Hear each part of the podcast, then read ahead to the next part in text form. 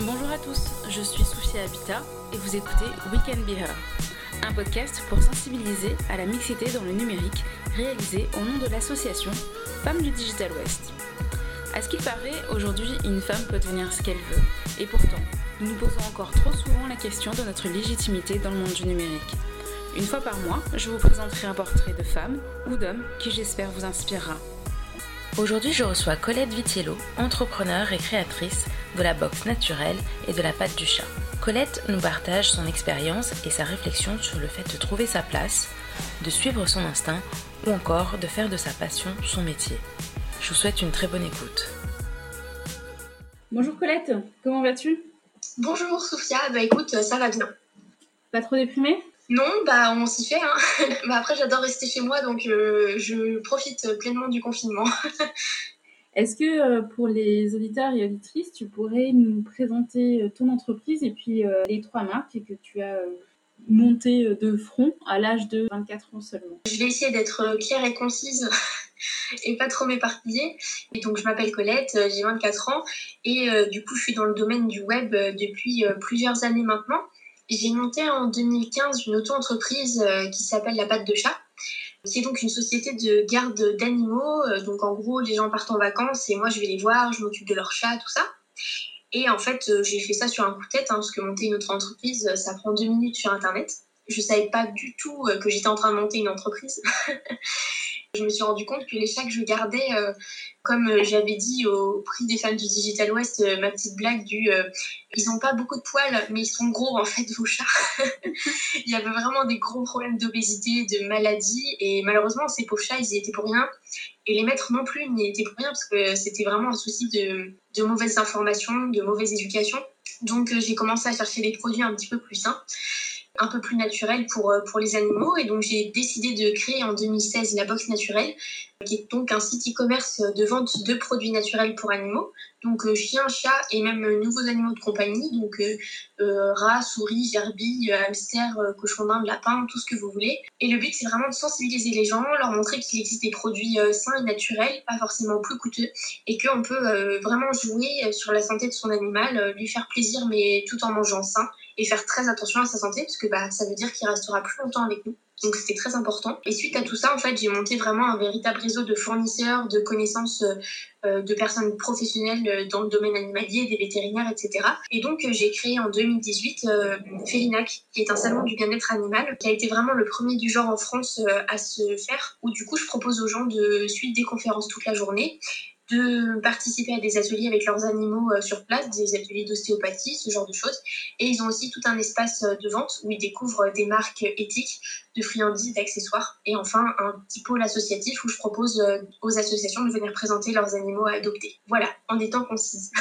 le salon se déroule quand? Du coup, le salon, normalement, se déroule tous les ans au mois de mai à Nantes, mais cette fois-ci, c'est raté. Donc, il est repoussé au mois de septembre. Si les conditions nous le permettent, la deuxième édition sera en septembre 2020. D'accord. Euh, ben non, c'était très clair. Tu as monté tout ça à 19 ans. Et je voulais savoir, à 19 ans, comment est-ce qu'on sait ce qui nous anime et comment est-ce qu'on se lance comme ça à corps perdu dans la création de, trois marques? Franchement, euh, autant dire que j'ai jamais vraiment eu conscience de tout ça. J'ai vraiment fait les choses comme ça venait.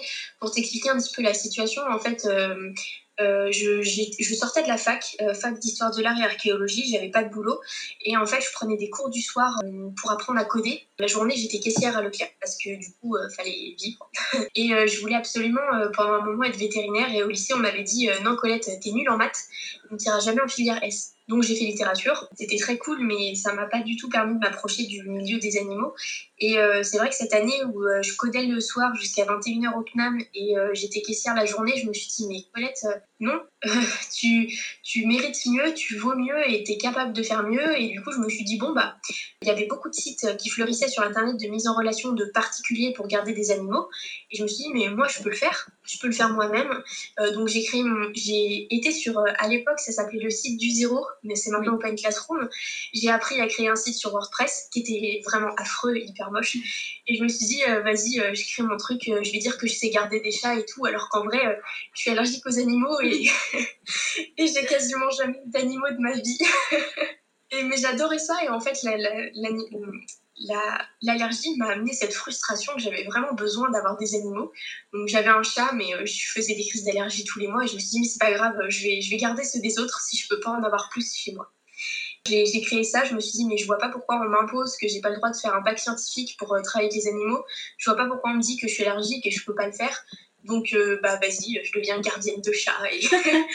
Et, c'est comme ça que tout s'est fait, alors qu'en fait, euh, c'était vraiment quelque chose d'inconscient et je l'ai fait parce que je ne voyais pas pourquoi je devais limiter à des cases.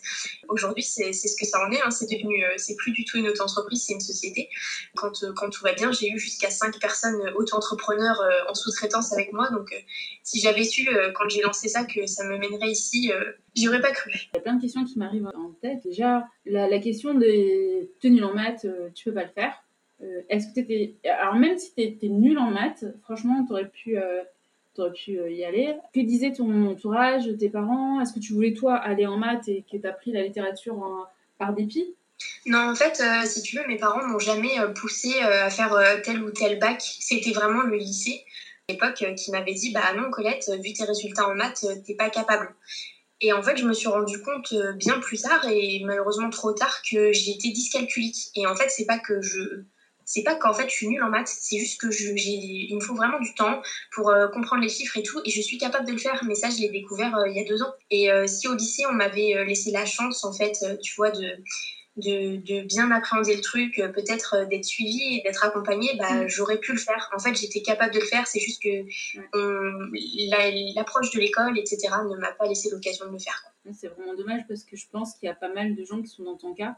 Euh, j'espère que ça, évoluera dans, dans, le bon sens. Quoi. Et puis, tu as prouvé à toi-même, et bah, pas forcément à ton entourage, parce qu'on n'a pas forcément besoin de leur prouver des choses, mais en tout cas à toi-même que tu es capable de faire des choses, contrairement à ce qu'on a pu te dire.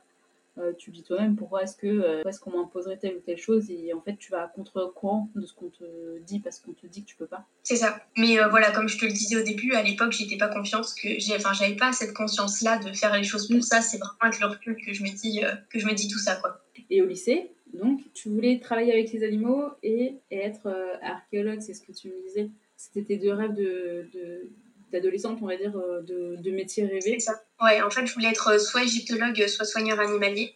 Donc, euh, je me suis redirigée vers la fac d'histoire de l'art et archéologie et c'était vraiment. Euh, enfin, c'était vraiment une année géniale. J'ai adoré ce que j'ai fait, mais je ne suis pas égyptologue aujourd'hui, comme tu peux le voir. Par rapport à l'entrepreneuriat, j'ai lu euh, les quelques articles que j'ai trouvés sur ton blog perso. Tu, parles pas mal de, euh, de ne pas trouver, euh, de ne pas être capable de trouver sa place. En tout cas, tu l'as pas trouvé et tu as plus confiance en toi aujourd'hui. C'est ce que tu écris. Et je voulais que tu nous parles de tes différents postes parce que tu as mené de front en fait tes trois, tes trois marques et puis, et puis aussi au niveau de l'entrepreneuriat, comment est-ce que ça s'est passé? En fait, si tu veux, euh, quand j'ai créé ma, mon auto-entreprise en 2015, euh, voilà, j'étais, euh, j'avais caissière à Leclerc et tout, mais j'avais pas forcément d'ambition d'études. Mais en fait, en 2016, j'ai repris un BTS communication en alternance pendant deux ans.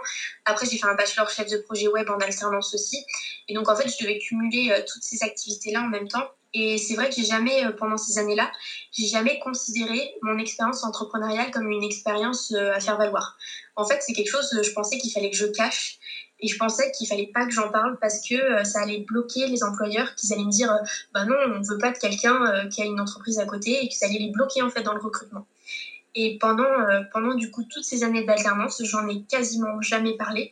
Évidemment, quelques collègues étaient au courant, mais, mais sans plus. Si tu veux, j'ai été, été assistante e-commerce, j'ai aussi été plusieurs fois chargée de communication, autant en ESN qu'en start-up. J'ai bossé avec des devs, j'ai bossé dans des entreprises plutôt cool en soi, mais, mais j'avais vraiment ce décalage, autant à l'école qu'en entreprise, de c'était pas ma place. En fait, les, tout le monde essayait de, de m'intégrer, je pense, et j'ai pas réussi parce que je me sentais vraiment en dissonance avec cet environnement. Je me disais, mais non, en fait, moi, ce que je veux, c'est. Je, je, me suis forcée à finir mes études parce qu'il fallait que j'ai un diplôme pour ma sécurité.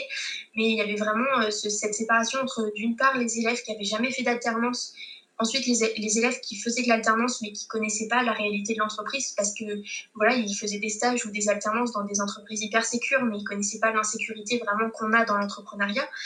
Et puis, euh, de l'autre côté, j'avais euh, cette partie où J'étais décisionnaire euh, le soir quand je rentrais chez moi pour mes boîtes. Mm. Et euh, le lendemain, je rentrais et on me donnait des ordres parce que j'étais alternante. on me disait non, il faut faire ça, ça et ça. Et moi, j'avais envie de dire mais non, je sais que par mes habitudes et par, euh, par ce que je fais dans ma boîte, je sais que ça, ça marche mieux. En fait, je n'osais pas le dire, je n'osais pas m'imposer. Et et je pense qu'aujourd'hui, si c'était à refaire, je le ferais différemment parce que c'est vraiment euh, ce sentiment d'être tout le temps à côté de la plaque et de ne pas avoir sa place. Alors qu'en fait, aujourd'hui, je revendique euh, que je suis chef d'entreprise dans mon entretien et je me rends compte de plus en plus que c'est vraiment apprécié euh, par les recruteurs. Mais je pense aussi que c'est les mentalités qui ont évolué entre temps et qui permettent aujourd'hui. Et le fait que tu le cachais avant et que tu avais peur, c'est quelque chose que tu avais entendu ou que tu avais lu ou un ressenti? Non, c'était vraiment moi qui m'étais fait cette idée-là. En fait, euh, j'avais tellement l'impression de ne pas être légitime euh, d'avoir une entreprise finalement, parce que qui j'étais en fait pour dire que j'étais auto-entrepreneur, qui j'étais pour dire que je savais créer une entreprise, créer de la valeur, créer du chiffre d'affaires, je me sentais pas du tout légitime de ça et en fait je me voyais pas le revendiquer parce que ma posture j'avais pas confiance en moi et ma posture en fait correspondait pas avec euh, qui j'étais tu vois quand je bossais sur mes boîtes. C'était vraiment deux personnalités différentes et je pense que c'est surtout pour ça que j'ai eu du mal à m'intégrer euh, sur les premières années. Et comment tu as fait pour avoir euh, cette confiance en toi? Et eh ben je, vais te parler de Femmes du Digital West mais en fait j'ai toujours j'ai toujours eu peur. Alors pour reprendre vraiment de zéro. Quand j'ai travaillé chez Capgemini en alternance, euh, je bossais euh, dans la partie communication et marketing. Et on était, euh, on était partenaire à l'époque du prix des femmes du Digital West. C'était la première fois que j'entendais parler de l'assaut, de l'événement. Et on y est allé avec mon tuteur. Et là, je me suis dit, waouh, genre, toutes ces filles qui ont monté des boîtes, elles ont l'air trop fortes et tout, et c'est un truc de fou. J'ai continué mes études, j'ai continué à les suivre à distance et tout. Et un jour, euh, il y a eu en fait l'appel à candidature pour le deuxième prix, et je me suis dit non, mais laisse tomber, euh, t'as pas le niveau de ces filles-là, t'y arriveras jamais et tout. J'ai candidaté, j'ai passé la première étape, la deuxième étape, je suis arrivée en finale, et là je me suis dit, mais Colette, t'as le même, enfin, sans me comparer, sans me dire que j'ai le même niveau, mais t'as le potentiel, toi aussi, de le faire. Et je te promets, vraiment, ça a été euh, le facteur déclencheur. Et euh, je me suis dit, mais ok, je suis capable de faire ça, je suis capable d'arriver en finale, avec des personnes que je trouve super méritantes, mais si je suis aussi, ça veut dire que j'y ai ma place. Et là, en fait, c'était en 2018, tu vois, j'ai eu ce déclic et je me suis dit, euh, ok, Colette, euh, ce que tu as fait, bah ça compte. Et c'est depuis ce moment-là que, que je le revendique, tu vois. C'est vraiment super de l'entendre, en fait, de cette façon-là. Et qu'il y a quand même un impact par rapport à ce prix-là. Quelqu'un a, eu, un coup de cœur, on va dire, pour toi, parce que tu n'as pas gagné, tu le disais tout à l'heure. Quelqu'un t'a payé le billet pour aller à Montréal euh, avec la délégation française. J'aimerais que tu parles de ton expérience déjà euh, montréalaise. Bah, en fait, euh, effectivement, donc on était sur le plateau, il fallait voter pour le projet coup de cœur et tout. J'étais face, face à Woman Walk. Et donc voilà, j'ai pas gagné, mais le, CIC West qui était présent ce soir-là et qui hébergeait l'événement m'a fait, euh, j'ai pleuré sur scène, m'a fait euh, voilà c'est, cette grande surprise de me dire bah écoute euh, Colette, toi aussi tu vas partir avec les finalistes et les gagnants à Montréal pour pour pour aller rencontrer en fait les réseaux de de femmes qui sont là-bas, mais aussi participer du coup au printemps du numérique avec toute la délégation nantaise du, du numérique là-bas. Du coup, je me suis dit comment mettre ça à profit sur, sur mes expériences entrepreneuriales, parce que c'est vrai que on participait à des trucs euh, de l'intelligence artificielle et tout, mais, euh, mais moi, euh, quand j'arrivais, je leur disais Hé les gars, j'ai un site pour les animaux. et c'était, c'est pareil, tu vois, j'ai réussi ce truc, je me suis dit Mais oh, c'est trop bien, j'ai toujours voulu aller au Canada, mais comment je vais justifier ma présence là-bas? Parce que quand on va me demander, je vais dire que je garde des chats et le mec en face va me dire qu'il développe l'intelligence artificielle. Enfin, c'est un peu compliqué. Et finalement, tu vois, j'ai tourné ça autrement, c'est que euh, tous les soirs, on avait des after-work et la journée, on avait des ateliers et tout. Et j'ai combiné en fait ça en créant mon propre emploi du temps. Et je suis allée rencontrer euh, l'équivalent de la SPA là-bas. Euh, ils m'ont invité en fait à participer à des ateliers qui font avec les enfants pour les sensibiliser au bien-être animal. Donc euh, j'ai tourné des vidéos, des interviews, je suis allée rencontrer euh, des personnes dans les parcs qui avaient des chiens, je leur ai posé des questions et tout. Et ça m'a permis de, de, monter pas mal de vlogs en fait sur euh, comment ça se passe au Canada pour vivre avec ces animaux, est-ce que c'est différent de la France, où est-ce qu'ils en sont par rapport au bien-être animal, etc. Donc comme tu as pu le voir, il n'y a que deux vlogs qui sont sortis sur la quinzaine prévue, parce que bah, voilà, en un an, j'ai encore oublié de les monter. Quoi. je pense que j'en trouverai d'autres d'ici quelques temps. oui. Comment est-ce que le numérique euh, t'aide euh, dans, ton entrepreneuriat? Bah, en fait, c'est vraiment, euh, c'est vraiment quelque chose qui a été. S'il n'y avait pas eu le numérique, s'il n'y avait pas eu Internet, s'il n'y avait pas eu tout ça, mes boîtes n'auraient jamais vu le jour. Parce qu'en fait, tu vois, comme je t'expliquais, j'ai monté ça, j'avais pas d'argent, j'avais pas de fonds, j'avais jamais travaillé de ma vie. En fait, c'était mon premier emploi quand j'étais caissière. Et j'avais vraiment pas d'argent de côté, rien du tout. Euh, je vivais plus chez, euh, chez mes parents. En fait, à 18 ans, euh, j'ai commencé à vivre toute seule, donc j'avais vraiment zéro thune. Et, et donc, c'est grâce au numérique que j'ai pu monter ma notoriété, que j'ai pu trouver mes premiers clients, tout simplement en fait en créant une page Facebook, en créant un compte Instagram. Et donc, comment je faisais, c'est que je passais mes nuits, mais vraiment, hein, mais, les premiers mois, j'étais toutes les nuits sur Instagram à chercher des comptes de prospects. Je les suivais, je likais leurs photos, et en fait, petit à petit, euh, bah, les, en fait, tu vois, les gens voyaient les notifs, ils disaient Oh, c'est quoi la box naturelle? Et ils ont commencé à découvrir mon truc et tout. Et, euh, et en fait, quand j'ai vendu ma première box, je me suis dit Mais attends, j'avais fait ça pour le fun. Je pensais pas que quelqu'un allait vraiment acheter ma box, tu vois. le problème, c'est qu'en fait, ils ont vraiment été euh, de plus en plus à acheter mes box et je me suis dit Ah, bah, faut que je continue en fait. Mais tu vois, s'il n'y avait pas eu ça, s'il n'y avait pas eu les cours en ligne Open Classroom pour apprendre à monter mon site ou commerce, euh, pour apprendre à faire un blog, pour apprendre à faire du référencement naturel euh, gratuitement. Euh, j'aurais jamais pu faire tout ça. S'il n'y avait pas eu les réseaux sociaux, voilà. Oui, puis tu as, fait, as fait tout ça toute seule, en autodidacte. J'ai fait tout ça toute seule, ouais, effectivement. et, et, quand j'y repense, maintenant, je me dis, c'est fou. je me dis, tu étais motivée. Est-ce que tu as ta place? Enfin, non, je vais le tourner autrement. Tu as ta place, mais toi, comment est-ce que tu le ressens? Est-ce que tu sens que tu as ta place? Est-ce qu'on t'a fait sentir que tu n'avais pas ta place euh, au, sein, euh, au sein des autres euh? Franchement, non. Le seul frein, c'est moi. si tu veux, en fait, à chaque fois que je rencontre des entrepreneurs, on me dit Waouh, c'est trop cool ce que tu fais et tout. Et en fait, moi, dans ma tête, je me dis mais non, euh, les autres font tellement mieux que moi. Il y a des levées de fonds. Euh, euh, je vois des gens, ils se sont lancés il y a un an, ils ont fait des levées de fonds, ils ont une équipe, ils ont des locaux.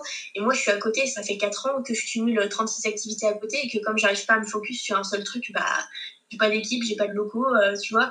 Et en fait, non, franchement, on m'a jamais fait sentir que j'avais pas ma place. On m'a toujours fait sentir que que bah, ce que je faisais c'était c'était cool et que j'avais ma légitimité ici mais c'est mon cerveau qui me qui me met des freins. D'accord. Et tu arrives à, à les lever petit à petit? Euh, ça commence, euh, ça commence, ouais, mais euh, je t'avoue que ça, ça allait mieux en étant sur Nantes. Là, ça fait plusieurs mois que je suis sur Paris.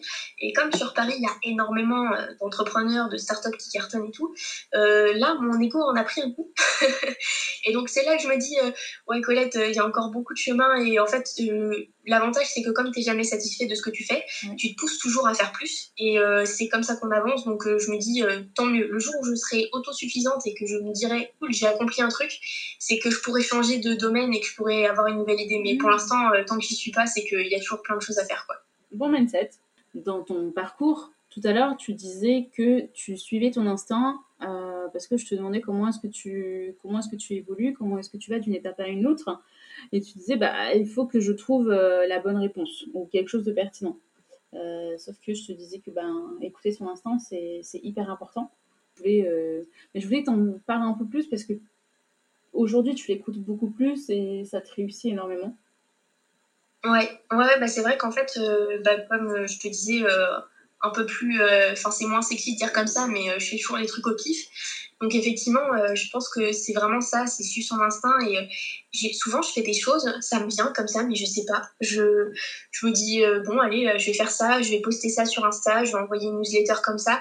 Et ça prend. Et je me dis, waouh, mais c'est fou. Pourquoi je l'ai pas fait plus tôt? Pourquoi j'ai pas eu l'idée plus tôt? Et ouais, en fait, c'est vraiment ça. Et même, tu vois, je suis retournée dans le monde du salariat, en fait, depuis quelques mois. Il y, a des, y a des moments comme ça où je me suis dit, non, Colette, n'y va pas. J'y suis allée quand même, j'ai eu tort. Et je me dis maintenant, euh, non, mais il faut vraiment que, que je m'écoute. Et je m'écoute dans l'entrepreneuriat et ça marche. Je m'écoute dans mes boîtes et je vois pas pourquoi je l'appliquerais pas ailleurs. Et il faut vraiment que je m'écoute pour le reste parce que ça marche en fait euh, de s'écouter tout simplement. Des fois, il y a cette fameuse petite voix qui te dit, ouais, non, bof, euh, va pas, va pas trop par là bah faut pas y aller. et comme tu le disais tout à l'heure, même si cette petite voix, elle te dit peut-être d'aller dans le mur, bah t'y vas, mais c'est pour une bonne raison et c'est qu'il y, y, a un truc derrière, il faut, il faut rebondir et euh, rebondir de la meilleure manière pour euh, monter plus haut justement. Et je pense vraiment, euh, il n'y a pas de secret, il faut s'écouter et il faut être surtout en accord avec soi-même et pas se forcer à faire des trucs qu'on n'a pas envie de faire. On est en plein déconfinement. Je voulais connaître l'impact que ça a eu et que ça a pour toi, pour tes marques, mais aussi pour toi en tant que personne. Euh, parce que tu disais tout à l'heure que c'est très bien de vivre de, sa passion, mais en tant qu'entrepreneur, tu t'oubliais, euh, tu t'oubliais beaucoup euh, et que tu changerais peut-être de, cap ou de stratégie pour pouvoir penser à toi et, vivre un peu. Bah en fait, tu sais le truc quand tu es entrepreneur, c'est que tes émotions déjà c'est des montagnes russes. Donc en fait, le matin tu te lèves, t'es à fond, le soir tu pleures parce que tu dis que t'es nul et que t'y arriveras jamais. Et en fait le truc c'est que depuis qu'il y a le depuis le, début de l'épidémie, du confinement et tout, c'est encore pire. Et je pense qu'on est beaucoup d'entrepreneurs euh, là-dedans, et même pas que les entrepreneurs, c'est qu'en fait, on ne voit pas où on va. Et déjà, le fait, euh, enfin, le fait est que quand tu es à ton compte, et la définition même de l'entrepreneuriat, je me rappelle, en BTS, j'ai appris ça, euh, c'est prendre des risques. Prendre des risques et sans savoir où tu vas. Donc en fait, tu te dis, tous les jours, on prend des risques, on ne sait pas ce qu'on fait. Enfin, des fois, on se dit, tu vois, le mois prochain, je vais faire ça et tout. Mais là, en fait, on prend des risques et on n'a aucune idée de la finalité. On ne sait pas si ça va marcher, si ça va reprendre. Et c'est hyper difficile psychologiquement de se dire que euh, tu as investi pendant des années euh, de ta personne, de ton temps, de ton argent, et que là, en fait, un, truc tout con comme ça, euh, ça peut tuer des années de travail. Et, je pense qu'on est beaucoup dans ce, dans ce cas-là. Pour te dire un petit peu l'impact que ça a pu avoir du côté de mes marques, bah, mon entreprise principale qui est la pâte de chat, donc la garde d'animaux, euh, plus personne part en congé. Donc moi, ça fait trois mois que j'ai zéro euh, rentrée d'argent et je suis pas la seule impactée puisque tu vois, j'ai euh, notamment une entrepreneur à temps plein que je sous-traite qui malheureusement donc n'a plus de revenus puisque je la sous-traite à 100% de l'année.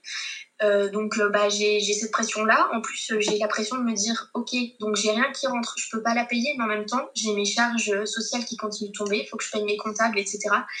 De l'autre côté, j'ai euh, mon site e-commerce qui a été bloqué pendant un mois parce que bah, je pouvais plus faire d'expédition. Donc là, ça commence à reprendre, mais c'est compliqué.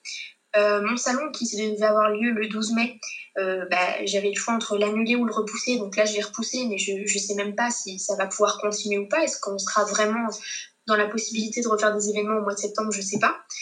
Et, tout ça, c'est le fruit de, de, des années de mise au point, des années de, trucs. Et je me dis, je commençais, ça y est, à monter, j'ai chanté de statut juridique, j'ai de plus en plus de clients et tout, et tout ça se retrouve euh, coupé en fait euh, de manière imprévue, sans visibilité sur l'avenir, et c'est vrai que c'est pas facile, et je me dis euh, c'est fou, et on est tellement, tellement à vivre ça, et malheureusement, il n'y a, y a, pas de cellule de crise pour ça, et il n'y a personne qui viendra nous prendre dans ses bras pour nous dire t'inquiète pas, ça va revenir, parce qu'en fait on vit tous, on vit tous la même situation, donc c'est vraiment très très compliqué. Là, on va partir sur le, sur le mot de la fin. Ouais. Quel est le conseil que tu donnerais aux nanas, mais aussi aux garçons qui veulent se lancer alors, tant dans l'entrepreneuriat, parce que ce n'est pas que le seul euh, modèle, que, euh, que dans de nouvelles aventures. Ça me rappelle un truc, alors c'est le mot de la fin. Quand euh, tu sais, les articles que tu as lus, où j'ai fait des articles Est-ce que vivre de sa passion, c'est une lubie Et en fait, j'ai fait un article tous les six mois pour donner mon état d'esprit, en fait, quand je me suis lancée à 100% dans ma passion. Je sais pas si la personne dont je parle va m'écouter, mais en fait, j'ai publié ces articles-là. Et une fois, en fait, genre deux ou trois mois plus tard, j'ai reçu un message sur LinkedIn d'une fille que je connaissais pas qui avait lu mes articles. Et elle m'a dit euh, Écoute, Colette, j'ai lu tes articles et c'est un truc de fou, ça m'a fait écho. Et euh, du coup, j'ai décidé de, quitter mon travail et euh, vraiment de m'écouter et tout. Et là, je me suis dit Wow, Colette, qu'est-ce que t'as fait? Et en fait, je me suis dit Mais c'est génial, c'est ce que je voulais faire passer. Alors, je voulais pas faire passer quitter votre travail et vivre d'amour et d'eau fraîche parce que ça marche pas. Mais vraiment, il faut s'écouter et euh, faut, en fait, faut réussir à se dire, peu importe l'âge qu'on a, peu importe si on veut entreprendre ou tout simplement être salarié, peu importe, il faut se dire que faut se poser, faut se dire qu'est-ce que j'aime faire et pourquoi, qu'est-ce que ça m'apporte. Est-ce que ça m'apporte de la satisfaction? Est-ce que c'est juste pour booster mon ego? Est-ce que j'y trouve, je sais pas, de la sérénité ou quelque chose comme ça? Et là, tu te dis, euh, ok, ça m'apporte ça et c'est ça qui me rend heureux. Bon, bah, comment je vais faire pour, euh, pour réussir à en vivre? Comment je vais faire pour, euh, pour en faire euh, vraiment quelque chose de rentable? Et là, tu trouves un métier qui existe déjà, tu inventes le sien, peu importe, mais, mais il faut vraiment pas aller à l'encontre de soi-même parce que je l'ai fait pendant 4 à 5 ans et euh, t'es déprimé tout le temps, tu es en colère contre tout le monde. Et je me dis, depuis que je m'écoute, alors je suis toujours colérique, mais moins. je m'énerve beaucoup moins, je suis beaucoup plus apaisée et j'aime ce que je fais tout simplement. Et c'est vraiment ça peu importe qu'on veuille être salarié ou pas, c'est pas c'est pas une tare hein, d'être salarié, ça arrive. mais euh, mais en fait, c'est tant qu'on est en accord avec soi-même et qu'on s'écoute, bah tout se passe bien et on, peut aussi euh, être mieux aussi dans sa vie personnelle grâce à ça. Et il faut, faut vraiment s'écouter pour ça. Je te remercie Colette et je te dis à bientôt. Merci, à bientôt. Si vous souhaitez en savoir plus sur notre invité, je vous ai mis les liens utiles sur le site femmedigitalwest.fr. Et si vous avez aimé ce podcast, n'hésitez pas à en parler autour de vous et à nous suivre sur les réseaux sociaux.